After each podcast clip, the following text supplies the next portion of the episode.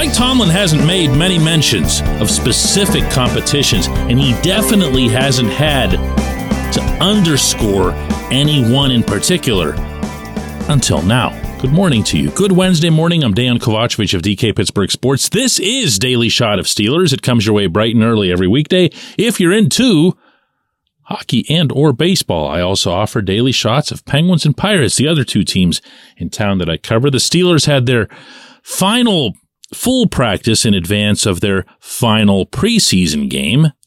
The latter, of course, will take place tomorrow night in Atlanta. I'll be flying out tonight to cover that myself. And now, for sure, way more than before, a lot of eyes are going to be on the nickel corners, Chandon Sullivan and Elijah Riley. Oh, and another guy named Patrick Peterson. But it's sure sounding as if this has come down to a good choice, a healthy choice between Sullivan and Riley.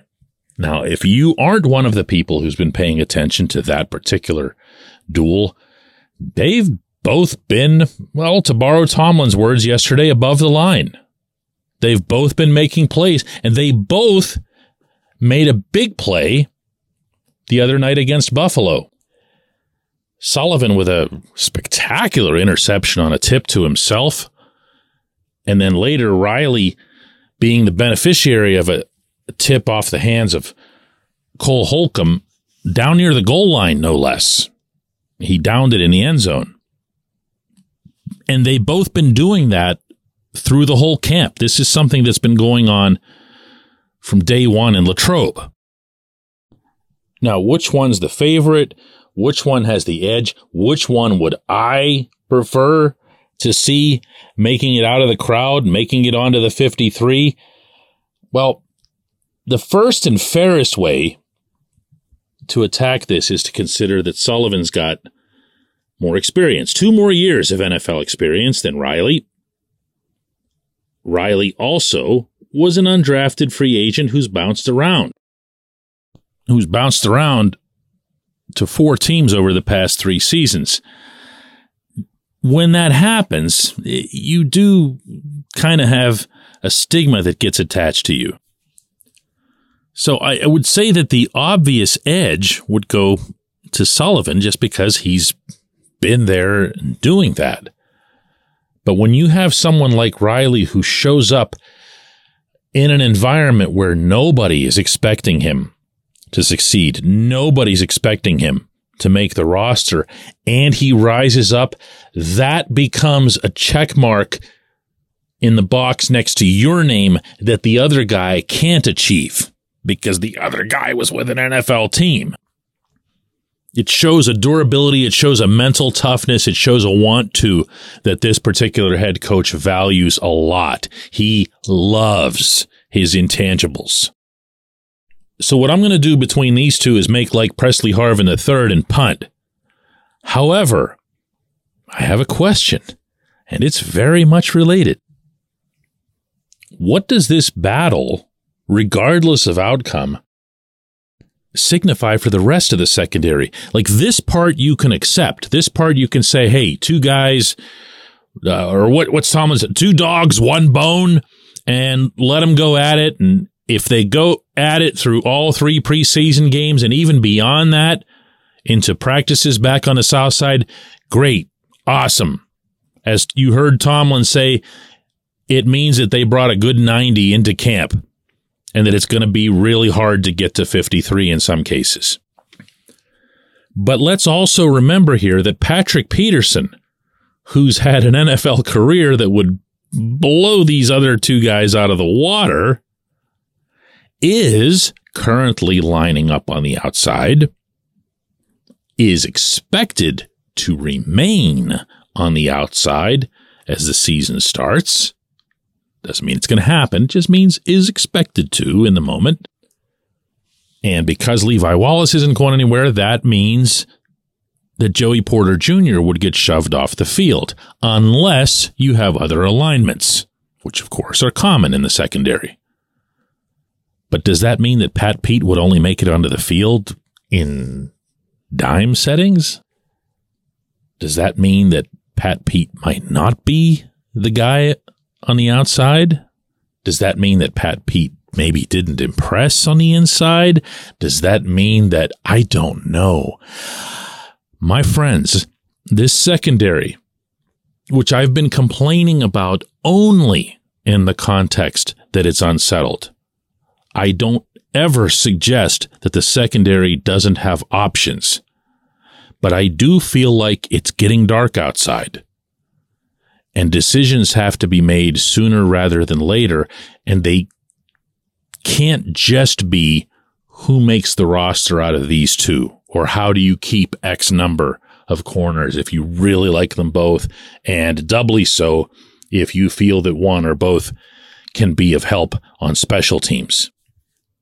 But my own priority out of this would be to make sure that you're getting the best possible usage out of Pat Pete while you're also giving the best possible opportunity and a fair opportunity for Porter to become your starting outside cornerback on the right side.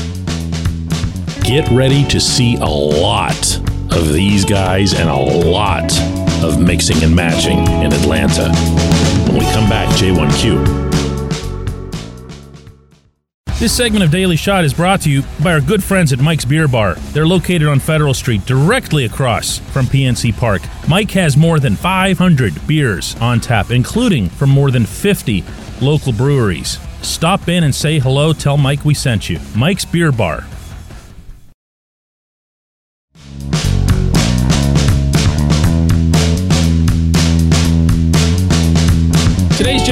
comes from Charles, who says, Hey DK, how long do you think the Steelers were plotting on getting Kenny Pickett? Is it just a coincidence that the front office hired Matt Canada, someone who actively recruited Pickett to Pitt, just a few years before they drafted Pickett?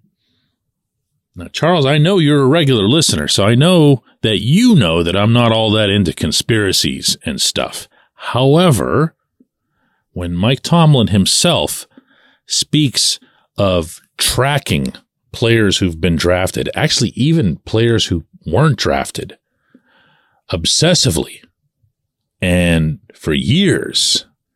And then you heard at the time of Kenny's drafting, both Tomlin and Kevin Colbert acknowledging they knew everything that there was to know about this young man because he was, of course, right next door and for a very long time. Five years is a long time in a college football program. And I can also tell you from having witnessed it countless times that even though the buildings are separate, even though there's one solid wall right down the bleeping middle of this otherwise singular exostructure that a gentleman named Pat Narduzzi spends an awful lot of time crossing the line.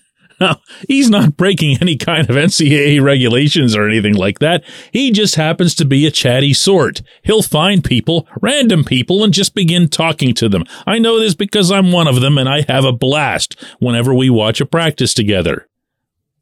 And yes, he'll come out and watch Steelers practices because why wouldn't he? He's got some players out there. He's got things that he can learn. He's got formations that he can recognize. Watch how the Steelers coaches are adjusting to certain things. It's a learning experience. And Otherwise, all he would do is stay inside his office, which is in the back of the Pitt section facing the fields. So he just comes out for some fresh air and engages in some football. Now, the reason I mention this is that Narduzzi has, of course, gone to bat in the biggest way possible, including publicly, for Pickett. He did so before the draft vocally, vociferously, made it sound as if teams would be idiots to pass on him. But, but, and this is where this is going to stop now, I have not ever once heard of any significant attachment before their shared time with the Steelers between Pickett and Canada. That's not to say they didn't have a working relationship or anything. But the idea that you would have brought in a coordinator in advance, that far in advance of making that pick, and then, if you're the Steelers, to not move up in the draft. That to me is the giveaway. That to me is the verification that all of those giddy reactions that you saw the in-house Steelers people film on that draft night, chiefly the one from Tomlin himself, they were thrilled that he fell. They felt very fortunate that he fell. But I'm going to say this one more time. They didn't move up to get him. And if you believe that they would have gone through any other machinations, never mind something that would have preceded the entire event by a year or two, and then just sit there and suffer through the whole first round without moving up. And I know it was still Colbert in charge. He didn't like to do that, but he's done it in the past. Heck, he did it for Devin Bleeping Bush. And this was a quarterback? This was a quarterback who was needed to replace a first ballot Hall of Famer? Yeah, uh-uh. I appreciate the question, though, Charles. I appreciate everybody listening to Daily Shot of Steelers. Nothing like a good conspiracy before you get to packing for a trip. Let's do it again tomorrow.